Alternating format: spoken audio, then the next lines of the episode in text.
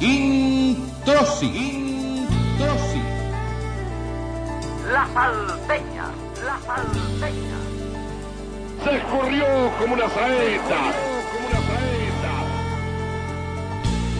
One small step for man, small step for man.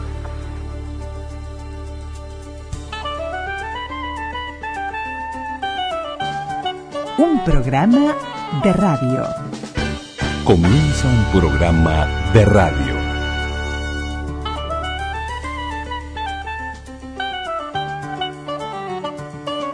Radioactividades. Radioactividades.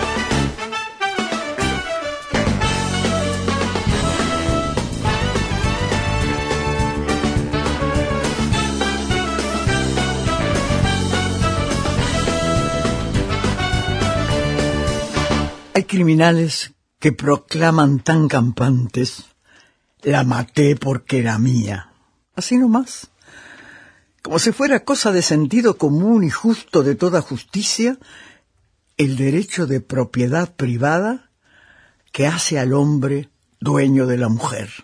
Pero ninguno, ninguno, ni el más macho de los supermachos, tiene la valentía de confesar la maté por miedo, porque al fin y al cabo, el miedo de la mujer a la violencia del hombre es el espejo del miedo del hombre a la mujer sin miedo. La golpeó, puso un fierro en su pecho, mató la esperanza de un hecho, inventó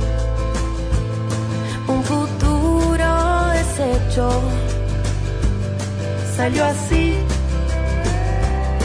su bravura cobarde, infernal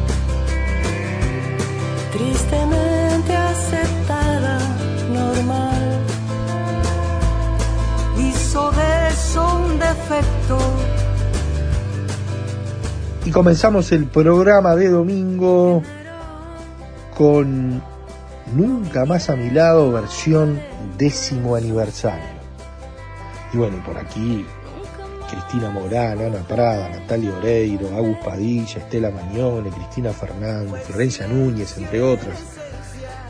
Preciosa versión, sentida versión de, de esto que ya es un clásico de No te va a gustar.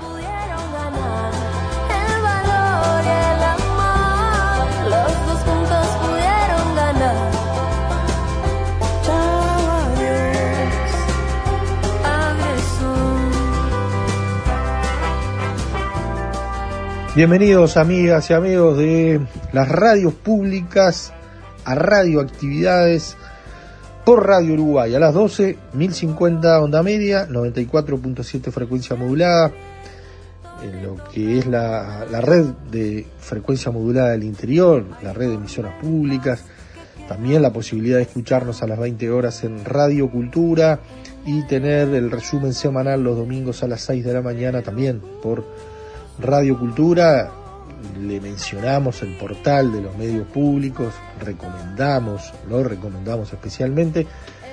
Y, bueno, nuestras redes, Facebook, Twitter, radioactividades allí presente con los programas y diversos contenidos en lo que, en lo que es esta, este, este penúltimo programa del año de radioactividades. El, el saludo fraterno para todos, el gusto de, estar juntos siempre, todos los sábados y todos los domingos. Y la invitación hoy es, en definitiva, a compartir cuestiones de radio. Y hablando de radio, antes de pasar a los contenidos, hay una cuestión allí que, que, está quedando instaurada, que nosotros varias veces lo hemos repetido, ¿no? Eh, esto de que eh, CX14 El Espectador nació en diciembre del eh, 1923 y eh, por allí está lo de la primera radio y trascendió lo que cumple la primera radio del Uruguay 98 años. Queremos aclarar una vez más que el espectador no fue la primera radio eh, del Uruguay, la primera radio organizada, con transmisión organizada, con programación estable, fue Radio Paradisábal, que nació el 6 de noviembre de 1922. Eh, por lo tanto, el año que viene se cumplen los 100 años de la radio en Uruguay. Vale la pena aclararlo porque nosotros pensamos, creemos y estamos convencidos que, que bueno, más allá de, otras lecturas y de otras interpretaciones, el valor que tuvo Radio Paradisábal, que no tiene heredera, eh, es por demás importante y, y, bueno, quienes conocen mucho más que nosotros y, y han investigado mucho más que nosotros, es- es- esa es la versión real. Por lo tanto, el año que viene es un año muy especial, es el de los 100 años de la radio en el Uruguay. Haciendo esta aclaración, nos vamos a, los contenidos. Hay un- binomio que es casi inseparable en la vida y en la radio, eh, eh, en- en muchas etapas. Es Mauricio Almada y Gustavo Rey. Gustavo Rey y Mauricio Almada. Hoy compañeros de tareas. En la mañana Mauricio Almada de Radio Uruguay y bueno, y Gustavo Rey en su coordinación de Radio Cultura y también con sus propuestas. En realidad eh, es la última parte de esta entrevista, ambas que se la recomendamos. El Mauricio Almada con la radio en la noche, un poco contándonos qué es la radio para él, eh, y también en eso del concepto de la radio para todo el país y desde el concepto local. Y bueno, Gustavo Rey, el pase a la frecuencia modulada, lo que significó en parte caras y más caras, porque él ya nos, nos había hablado, eh, abre palabra y, y bueno, la versión de Gustavo Rey a propósito de lo que es la radio para él. Así que una- un lindo contrapunto de la vida y de la radio que tenemos en este programa de radioactividades del 19 de diciembre. Y también estará Joan Manuel Serrat, año 1982, la radio con botas en su parte 2.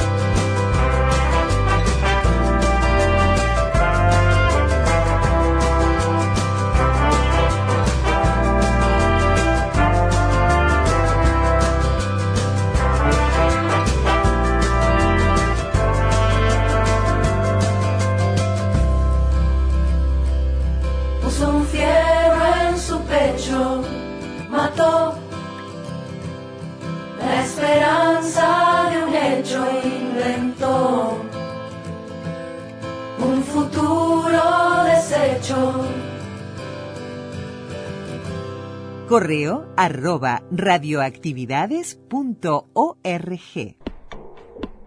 Podcast. Radioactividades.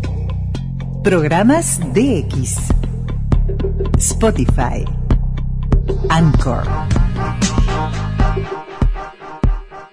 Mauricio Almada, la radio en la noche, la radio para todo el país. Y bueno, ¿y, y qué es la radio para Mauricio Almada?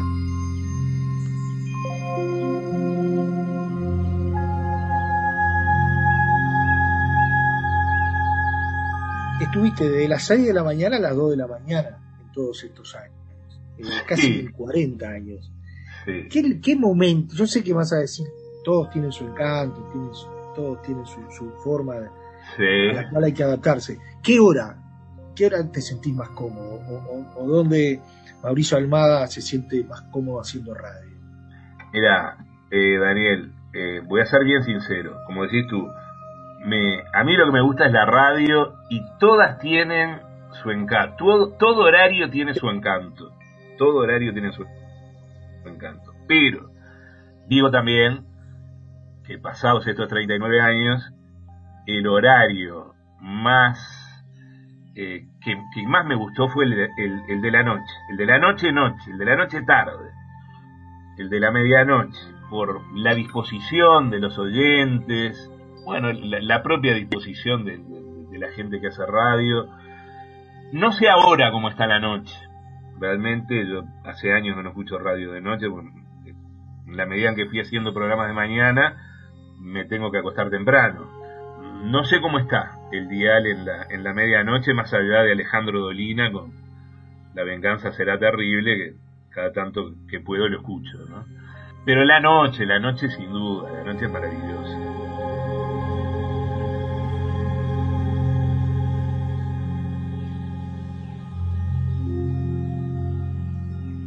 La radio es lo más parecido a un ser humano.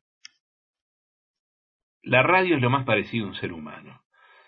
Eh, es lo más cercano a un ser humano es la radio.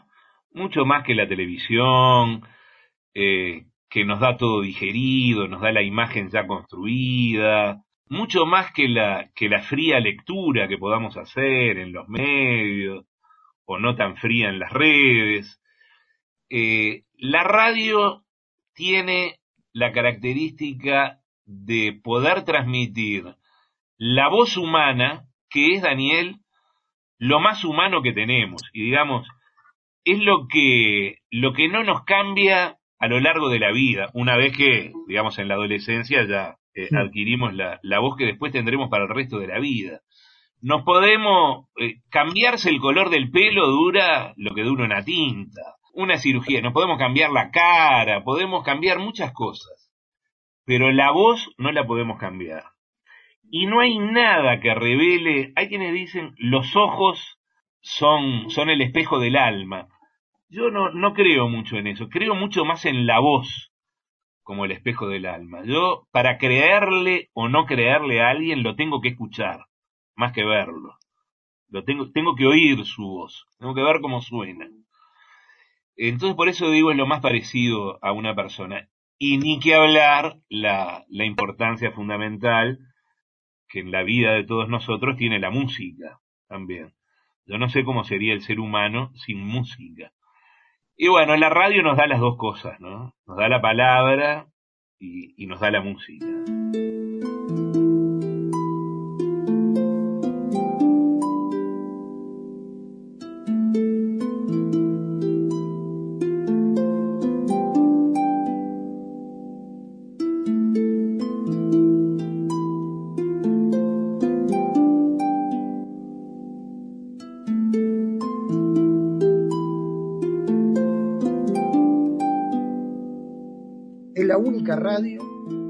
Que puede escucharse en todo el país y, y, y, y, las cosas en cada lugarcito se miran desde su propia óptica. Entonces yo estoy escuchando acá en Florida 96.1 y, yo estoy haciendo las cosas que hago en Florida escuchando esa radio como si fuera de ahí. Ese es un enorme desafío. Porque a veces nos olvidamos, yo sé que la gente de, de, cada, de cada departamento escucha la radio local, o como tú decías, en Uruguay tenemos el récord de cantidad de radios por cantidad de habitantes y cantidad de radios por kilómetro cuadrado. Sí, Somos sí, el número uno del mundo. Sí, tal no, cual. no hay nadie que se nos acerque. Pero cuando uno claro. recorre cuando uno recorre el dial, Mauricio, sale la radio nuestra, la radio Uruguay sale allí en el mismo lugar en donde salen las radios locales, que capaz que sí, que tienen quizás un- más audiencia, pero está ahí compitiendo con ellos. Exacto, exacto, porque a la gente le gusta escuchar su programita local, pero le gusta escuchar una radio nacional también, de carácter nacional. Y, ahí estamos nosotros, creo que estamos cumpliendo un, un papel importante. Eh, fue comentado en las últimas semanas, Daniel, el hecho de que los medios públicos eh, por primera vez empezaron a marcar en las, en las mediciones de radio, que no aparecía, se ha integrado al Buro de Radios, un hecho importante, eh, y empieza a tener una, las radios públicas a, tener una visibilidad que quizá antes eh, también la tenían, pero no, no aparecían, digamos, las pruebas documentales. O sea, miren, donde tanta gente nos está escuchando, en tantos lados. Eh, Y eso que las mediciones son de Montevideo. Eso es Y, otra de las cuentas. bueno, y ahí viene otro dato clave, teniendo en cuenta aún que las, las mediciones son en Montevideo y, y una parte muy, muy importante de nuestra audiencia está fuera de Montevideo. A mí, yo cuando veo el mapa, veo el mapa, primero cuando veo el mapa mundi digo, pa, qué lejos que está Uruguay de todo. Después cuando miro Uruguay, y miro Montevideo, digo, ah, Montevideo se cae al agua, se está cayendo al, río. no queda más nada. El Uruguay es otro, no, no es Montevideo. Esto es chiquitito y cayéndose al agua, ¿no? Eh, bueno, eh, un poco con esa cabeza es que tratamos de, de pensar el programa, ¿no? Justos y pecadores. Lunes a viernes de 9 a 12 en Radio Uruguay. Con la conducción de Mauricio Almada, Camila Pires y Miguel Chagas. Justos y pecadores. Todos adentro, nadie afuera. Periodismo entre todos. Era Mauricio Almada en Radioactividades. En Facebook, Radioactividades. Radioactividades. Contenidos, adelantos y noticias. Facebook. Radioactividades. Y ahora es momento de compartir los testimonios de Gustavo Rey. Eh, algunas cuestiones que marcaron su vida radial, el pase a la frecuencia modulada, eh, bueno, sus caras y más caras, abre palabra, y también lo, lo interesante de, de escuchar a Gustavo es que es la radio para, para él.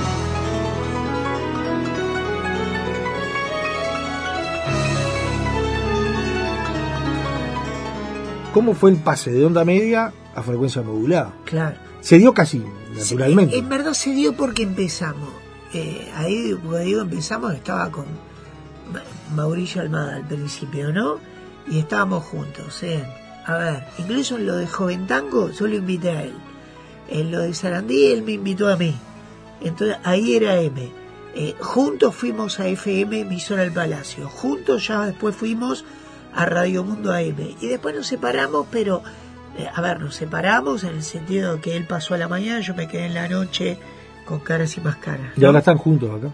Y ahora juntos, te das cuenta la, la vuelta de la vida, ¿no? Y seguimos siendo amigos, siempre nos vimos, siempre hablamos mucho de radio, ¿ves? Cuando fuimos al FM sabíamos que... Ya habías estado, ¿no? Claro, que éramos jóvenes, entonces también la relevancia en aquel entonces de la música era muy importante, pero nosotros íbamos de 0 a 2 de la mañana, entonces íbamos a hacer un programa con música, pero también íbamos a entrevistar, y entrevistamos a todos los grupos, solistas, eh, pero también había una apertura, entonces todas las juventudes políticas, todas esas juventudes políticas pasaron luego ya a ser ministros, senadores, diputados, presidentes de cuadros de fútbol conocidos, Sí, sí, sí. de toda la todo. historia, recorrieron la historia Claro, de, los conocimos de tus ahí. programas. Los sí. Claro, empezar.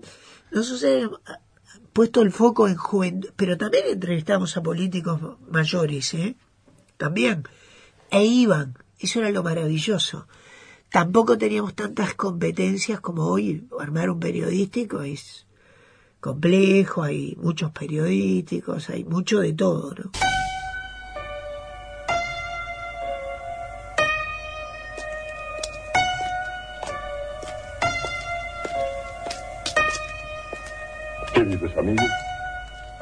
Ha llegado el momento de iniciar nuestro trabajo.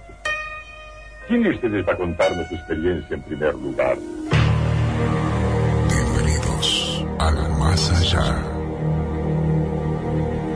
Bienvenidos a Más allá de la medianoche.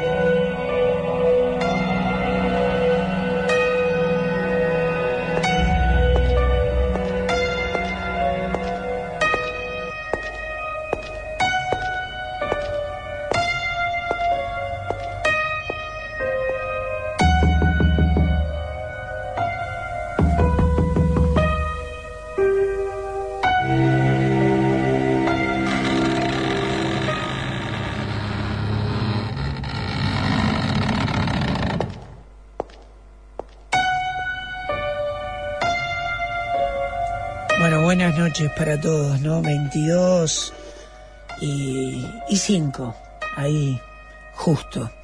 Quiero dedicar este programa a todas las personas que han compartido su, su Caras y más caras para- y después más temprano, porque después Sí. de- del ciclo, ¿cómo fue terminar ese ciclo?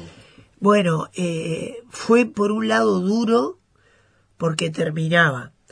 Capaz que lo bueno es que eh, yo sabía que pas- eh, empezaba un ciclo nuevo. Eh, no es que estuviera ya el nombre, no estaba ya el nombre de Abre Palabras. Sabía que iba a empezar un programa, habíamos hablado bastante, iba a estar en la tardecita. Eso era lo que se sabía. Entonces se terminaron 20 años de caras y más caras. Y, y ahí empieza de 18 a 20 horas, abre palabra, que también duró más de 10 años, ¿no? Casi 12 años. Y yo soy bastante malo para las fechas. Y, y bueno, algo mantuve de, la, de, de lo que más me gusta, por ejemplo, las entrevistas, la fortalecí también todos los días una, con su espacio que estuviera identificado, se llamaba Lengua Larga, la entrevista, ¿no? Y hay algunos espacios que sí, no podían ir eh, más allá de la medianoche, no lo iba a hacer a las 7 de la tarde, ¿no? Que además lo- la competencia era otra, ¿no? de, de no- de noche, Claro. eh, lo que habíamos hablado ya, de, Sí, sí. los tiempos, de la escucha, de, que Sí. estás para eso. Acá Sí. hay mucho ruido. Mucho ¿no? Eh, ¿Cómo hacía? Para hacer ahora palabra tuviste que, que ponerte otro chip, si se Sí, quiere. totalmente. Igual yo por lo menos hace unos años y hoy creo que también ha cambiado tanto el mundo y la recepción de los medios que hoy uno puede estar viendo, voy a empezar por algo, viendo una película o una serie, vamos a poner un ejemplo eh, bien extremo, de terror a las nueve de la mañana. Y puedo estar de noche viendo una película de humor o puedo estar viendo o escuchando radio de noche de un programa periodístico y hay pocos periodísticos en vivo de noche. En Francia hay muchos. En Francia, en el horario de la noche, eh, a mí es una propuesta que me encantaría que, que- existiera más en la radio del Uruguay. Hay periodísticos políticos. Y una de las personas, por ejemplo, Sergio Blanco, el dramaturgo, él me decía, no, yo de noche llego a mi casa, escucho programas periodísticos y en vivo y este y te anticipan la jo- y imagínate por qué no existen acá porque no está eh, no está hecho ese camino. Pero fíjate cuántas cosas podrían pasar después que termina también el horario del informativo central cae la noche terminan las reuniones eh, las reuniones partidarias se deciden eh, muchas cosas podría uh, eh, es un horario muy interesante, ¿no? ¿A, a qué voy con este ejemplo? A que hoy, mañana, tarde y noche, también ha cambiado. A demanda uno puede escuchar lo que quiere a cualquier hora del día. Yo me escucho a veces los sábados y los domingos, cosas increíbles, ¿no? Y, y yo soy de los que sigue escuchando radio, con perilla, celular y en mi compu.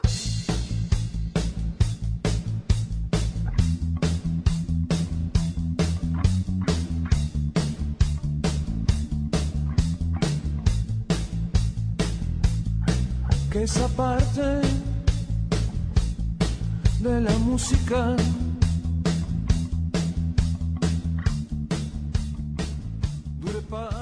Eso, más allá de comunicación láser, de tu trayectoria como docente en comunicación, la radio, ¿no?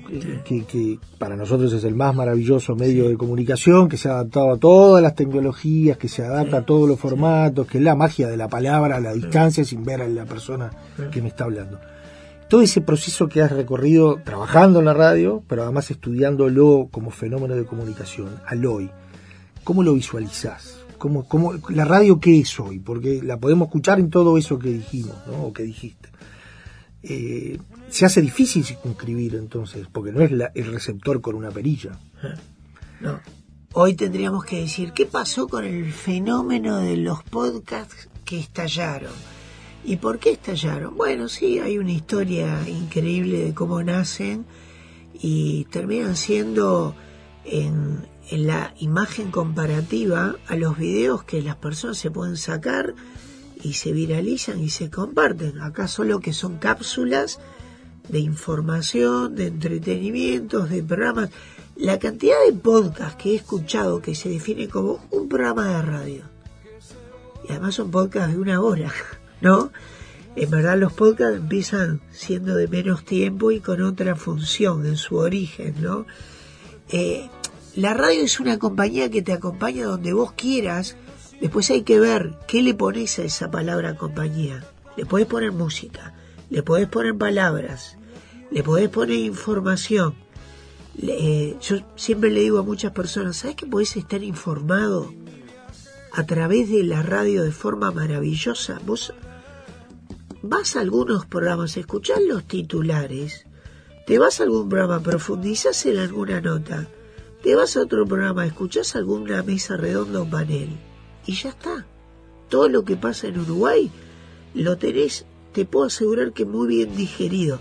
Si querés podés comprar uno o dos medios de prensa, vas a uno o dos portales y estás muy informado, ¿eh? Mira lo que estoy diciendo, muy informado. Ah, por- pero yo por eso te pregunto. Antes era más fácil porque yo movía la perillita y sabía Sí. que estaba la 12, la 18, la 20, la 22, la Sí, 30. y hoy hoy es que un querés. hoy es un universo que es muy difícil a veces de, de encontrar lo que yo estoy buscando. Claro. No, hoy, hoy, ¿Cómo- hoy- cómo- hoy creo que hay una llegada como todo en el mundo se encamina a una recepción más personal, personalizada, podría decir segmentada, sí, y personalizada. No voy a usar la palabra nicho porque no me gusta, eh, y menos para esto, que somos personas, ¿no? La palabra nicho. Pero sí personalizado. Entonces, ¿escuchaste hablar, por ejemplo, de conceptos de la medicina más personalizada? Sí. ¿De una vivienda más personalizada? También. ¿De un producto más a tu medida? También. Y hacia ahí va. Ahora, ¿qué tiene la radio? Tiene la radio que yo puedo ir a radioactividades porque sé que me van a hablar del mundo que me apasiona, que es la radio. Puedo ir a escuchar, voy a poner un ejemplo de otro país, a Bobby Flores en la Argentina, que era la única persona que se le pagaba por hacer un programa de radio donde pasaba el lado A de un disco de vinilo y después lo daba vuelta y pasaba al lado B, ese era un programa que él tenía. Solo que también daba información de qué disco estaba pasando. Bien, también ojo que Bobby Flores eh, ha hecho muchos programas. Estoy poniendo un ejemplo más extremo, ¿no? Entonces yo puedo ir a capturar eso que me interesa mucho. Yo de algunas disciplinas que me apasionan, voy a, a programas de radio, podcast en el mundo. Y, y de Uruguay y de otras partes escucho información, eh, periodísticos, culturales, musicales, algunos de entretenimiento, deportivo, deportivo solo si no pierde mi cuadro, si no me olvido de los deportivos. ¿Bien? Entonces muchas veces imagínate que estoy ahí luchando, ¿no? Pero es eso, hay algo más personal con el medio radio, este, que, que en verdad también si te pones a pensar años atrás, la radio lo tuvo mucho antes que las redes, algo muy segmentado y personal, porque había programación total, que era un estilo de programación, abarcativa, general, eh, masiva, era una identificación de programación, se le llamó programación total, y había radios más segmentadas, y había una diferenciación entre las radios europeas y las radios norteamericanas, que por ejemplo ellos le al principio las radios las dividían en tres, All Music, All Talk, All News. Fíjense qué simpleza, ¿no? Todo palabras, música o información. Los europeos no, tenían otras categorías y dentro de las categorías tenían lo más abarcativo y lo más segmentado. Y fíjense, puedo poner un ejemplo. Clarín no era una radio segmentada, clásica. Lo, lo que conocimos antes como CX6 no era segmentado, sí. Hoy lo sigue siendo y hoy lo sigue siendo un podcast, un programa, una columna dentro de un programa y de repente de un programa se puede viralizar, compartir una columna, una entrevista, un programa. Por ahí va la radio todavía.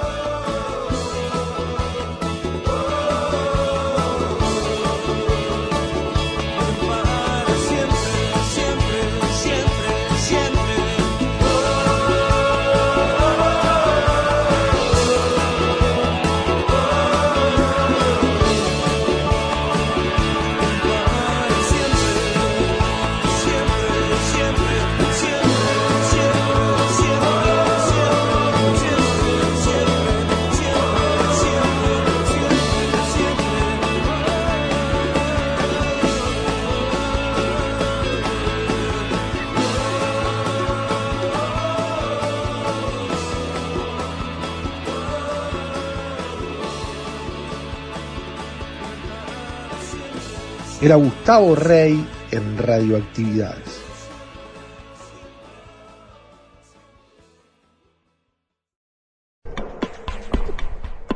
Twitter. Twitter. Arroba reactividades. Arroba reactividades. No me mires, no me mires, no me, no me, no me mires, no me mires, no me mires, déjalo ya. Que hoy no me he peinado la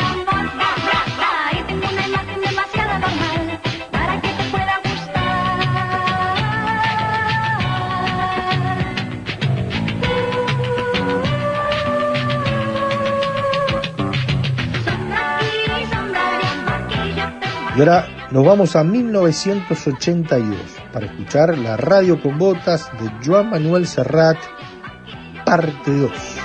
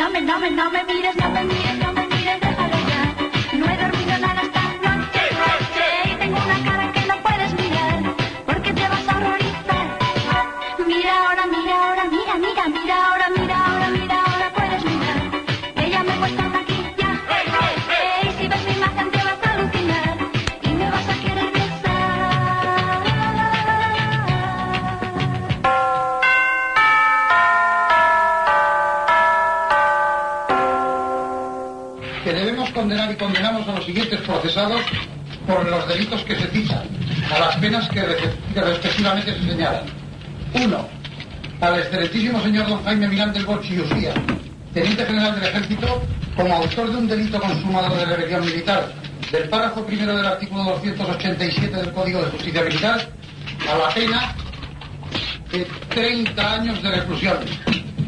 Dos, al teniente coronel de la Guardia Civil don Antonio Tejero Molina, como autor de un delito consumado de rebelión militar, del párrafo segundo del artículo 287 del Código de Justicia Militar, en relación como el anterior, con el artículo 286 del mismo código, a la pena de 30 años de reclusión.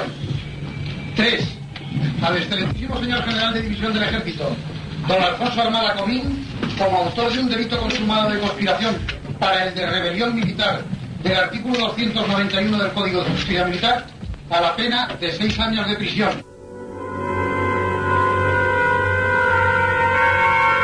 El Consejo Supremo de Justicia Militar dictó sentencia contra los militares golpistas del 23F.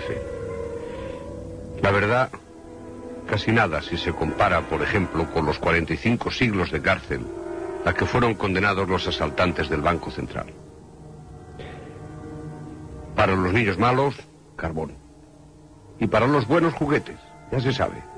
Si a los del 23F les cayó un puro por jugar con las cosas serias, al rey le dieron el premio Carlomagno que concede la ciudad alemana de Aquisgrán por su defensa de los valores occidentales. Majestad, es en nombre de la idea de una Europa unida y de todos los titulares del premio Carlomagno, que fueron sus abogados y sus artesanos, que me cabe la satisfacción, el privilegio y la honra de recibir y saludar hoy a vuestra majestad.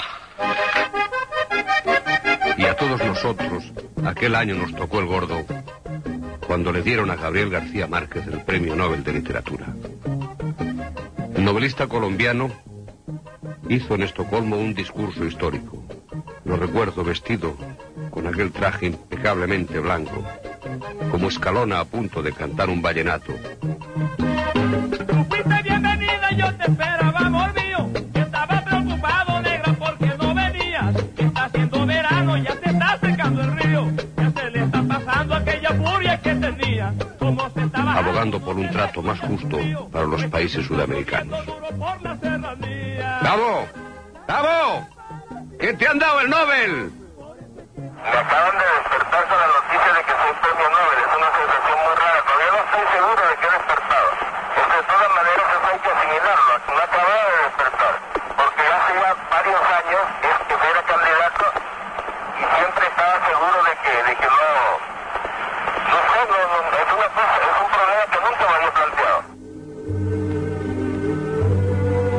Miren, nosotros no somos supersticiosos aquí en la radio con botas. Pero para una vez que va uno y te defiende, no me digan que no tiene mala leche que el nuevo gobierno socialista escogiera el día 28 de diciembre señalada festividad de los santos inocentes para nombrar al señor don Joaquín Ruiz Jiménez, defensor del pueblo.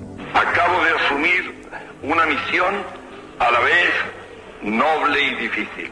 Difícil porque el artículo 54 de esa norma suprema que nos rige ha configurado la institución colegiada del defensor del pueblo con legítima ambición creadora.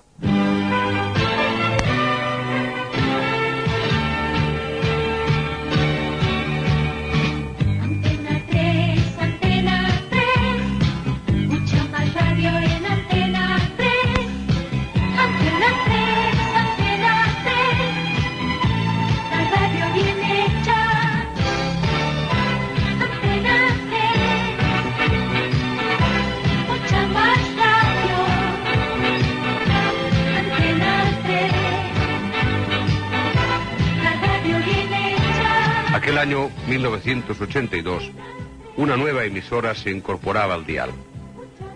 Un nuevo punto de vista en una España más plural. Antena 3 entraba en nuestras casas. La información libre, la información veraz, nos proporciona bienestar. Y la libertad, como se dijo con expresión clásica, es la salud del alma. Al servicio de esta España de hombres y mujeres bien informados, de ciudadanos libres, me es muy grato saludar a todos cordialmente al inaugurar la cadena de emisoras de Antena 3. Y no llegó con las manos vacías. Entre otros, se traía en sus alforjas a un chico que prometía mucho, a un tal José María García.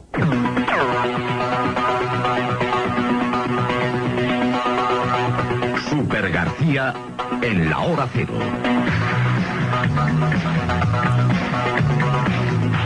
José María García.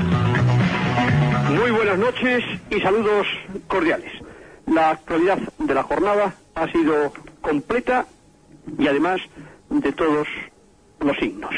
El juzgado de instrucción número 7 de los de Madrid, con su titular, su señoría don Eladio Galán. Ustedes se sorprenderán de que a esta hora, a esta hora que él está emitiendo su programa por Antena 3, se encuentre al mismo tiempo entre nosotros. Amigos, esto es la magia de la radio con botas. La magia de la radio con botas, unida a la posibilidad de grabar esta conversación, es lo que hace este milagro.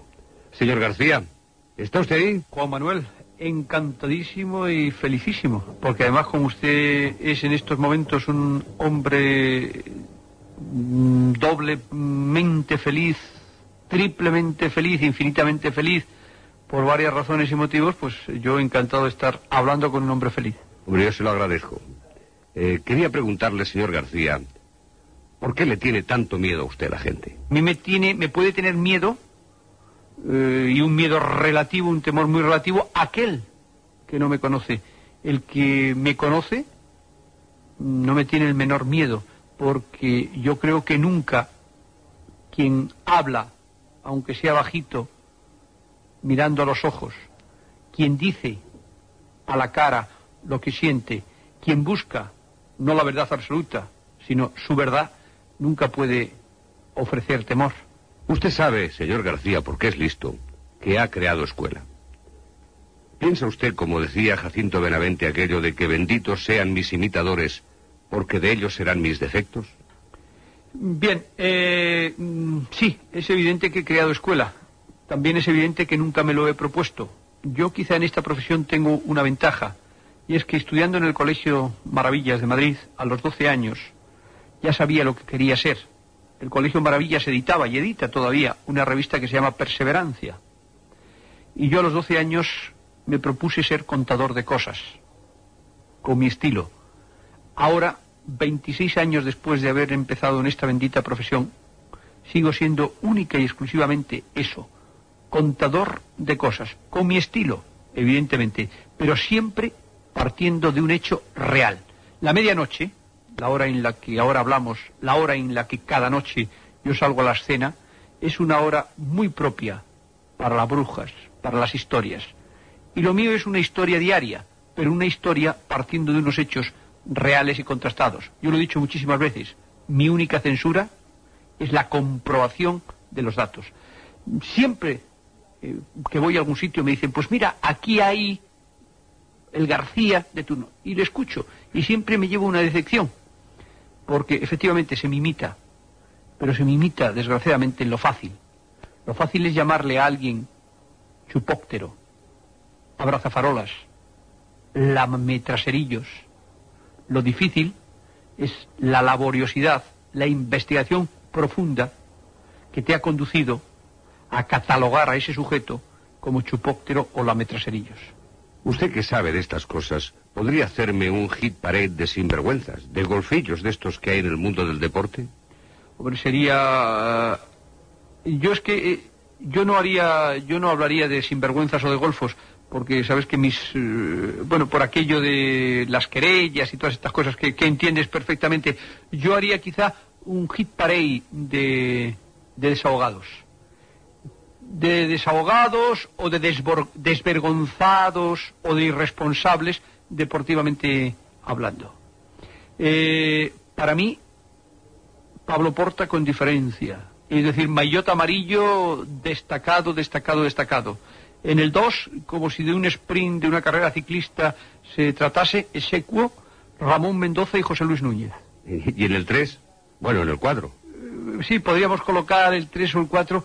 eh, el ministro de Educación y Ciencia, también responsable del deporte, don Javier Solana, porque llegó hace nueve años al gobierno socialista, tomó la responsabilidad de ser ministro del deporte porque entonces dependía de cultura, han pasado nueve años, el deporte sigue dependiendo del señor Solana, porque aunque ahora como ministro de Educación y Ciencia, el señor Solana no sabía, el señor Solana no sabe, el señor Solana no ha querido aprender y el señor Solana no va a aprender.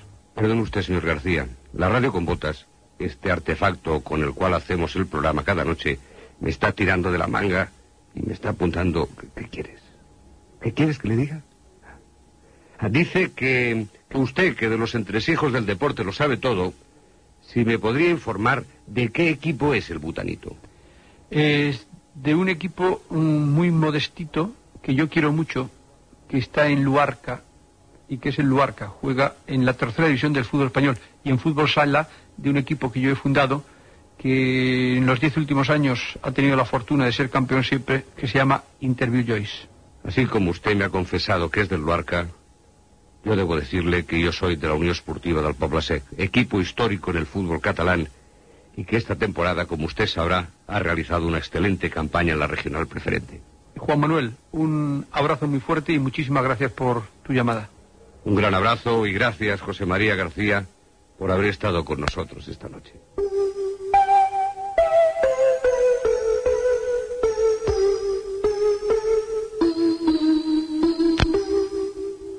No me vuelvo a enamorar, me da miedo la tristeza,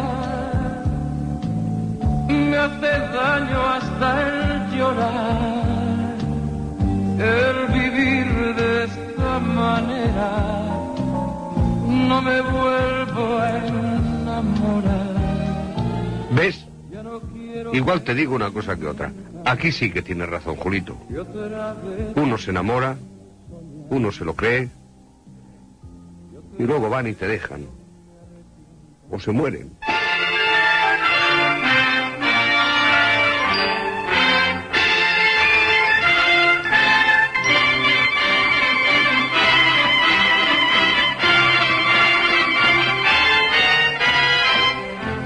...1982 fue un año funesto para los cinéfilos y soñadores en general.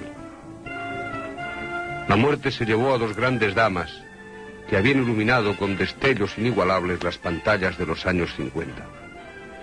Se llamaban Grace Kelly y Romy Schneider. Dos damas que no han sido superadas. Años después de su muerte, la princesa Gracia Patricia de Mónaco continúa siendo noticia. Por un lado, unas cuantas voces ingenuas pidieron seriamente su beatificación. Y por el otro apareció un libro revelando secretos de alcoba que pretendían rebajar sus egregios recuerdos. Entre ambos extremos, entre los altares y el burdel, el cine tiene poco que decir. Pero el verdadero aficionado recuerda con emoción el momento en que Grace Kelly, pecadora o santa, apareció en las películas dejando fulminados a los espectadores. Hasta que finalmente llegó el príncipe azul. Unos dicen que ocurrió durante el rodaje de Atrapa a un ladrón y otros que fue durante el Festival de Cannes. Lo cierto es que el príncipe Reiniero de Mónaco se olvidó de sus romances con otras actrices y Grace Kelly se convirtió en su dama, después en su prometida y finalmente en su esposa. El romance se consumó con todo el rigor de una opereta sabiamente prefabricada. No faltó ni un tópico. Y todos ellos fueron agradecidos por una entera generación de soñadores. Menos fortuna tuvieron los aficionados al cine. Al anunciar Gray su retirada definitiva del oficio, parecía como si Hollywood naufragase un poco más. Como todo el mundo sabe, Grace Kelly murió en un accidente de automóvil. Todavía dejaba mucho afecto y admiración en el mundo. También dejó un hijo deportista y dos hijas, Carolina y Estefanía, que salen en las revistas hasta el aburrimiento. La menor ha intentado seguir los pasos artísticos de su madre, pero nadie sabe todavía con qué atributos cuenta para justificar tal intención.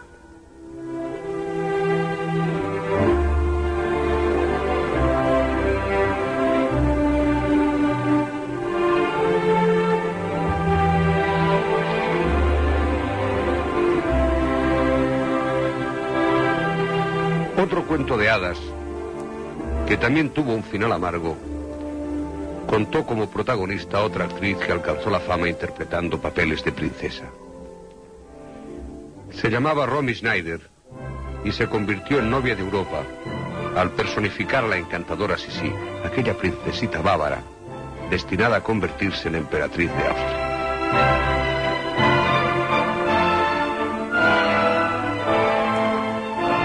Su muerte hizo algo más que asombrar al mundo. Su muerte le conmovió intensamente. Poco antes había muerto su hijo en un espantoso accidente, de manera que la prensa habló de trastornos mentales y de conflictos amorosos que pudieron llevarla al suicidio.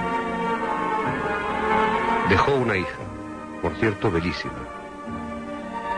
Pero este capítulo ya no pertenece al cinematográfico, sino más bien a las revistas del corazón. En todo caso, fue un final patético. El que menos podía esperarse de aquella que en otro tiempo fue la sonrisa de Europa.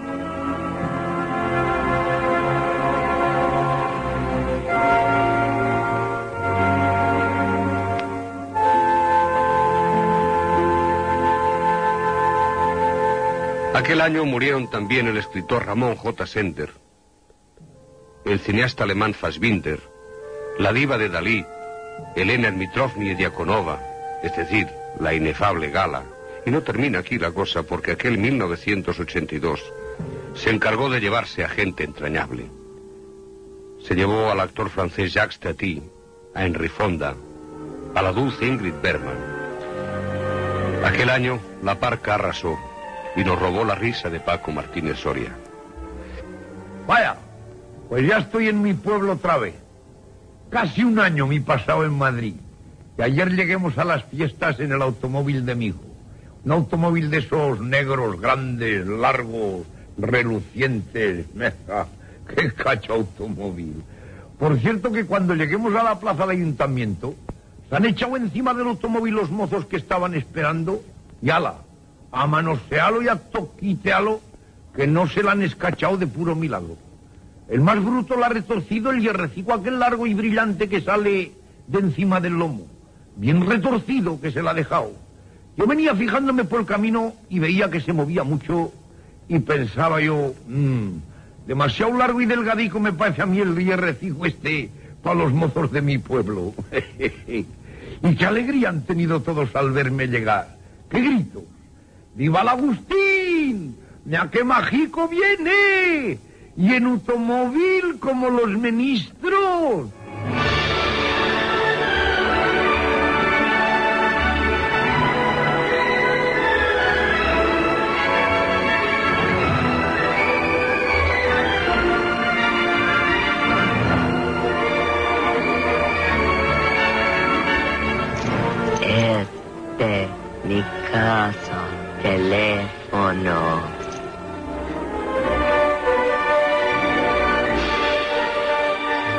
Y este año lo dejaremos aquí. Lo dejaremos con la compañía de ese bicho entrañable que nos llenó las estanterías y las repisas de casa. Aquel extraterrestre que francamente en según qué cosas era más humano que muchos de nosotros.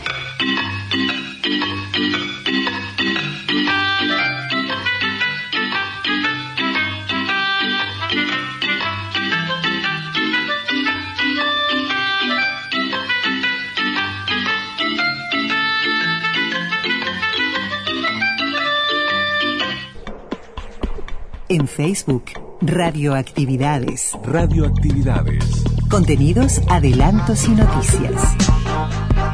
Facebook. Radioactividades.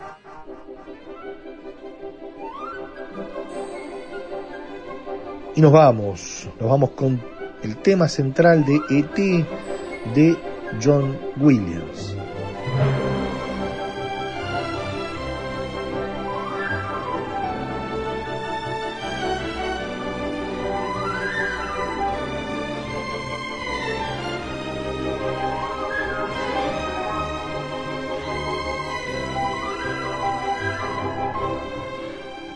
Esperemos les haya gustado la propuesta de hoy.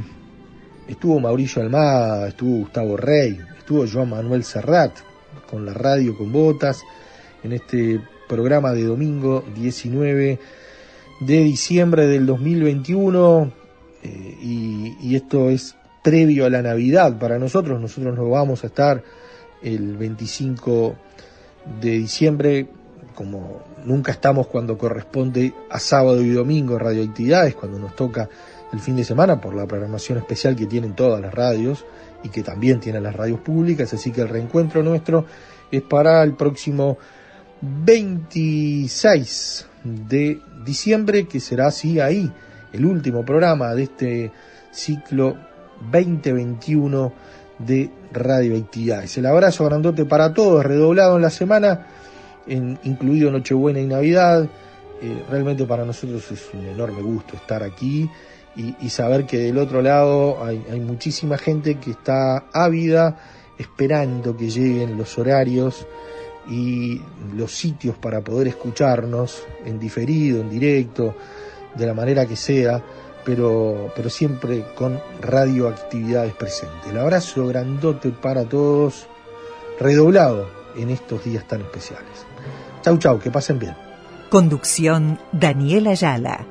Locución institucional Silvia Roca y Fabián Corrotti. Producción y edición de sonido Luis Ignacio Moreira.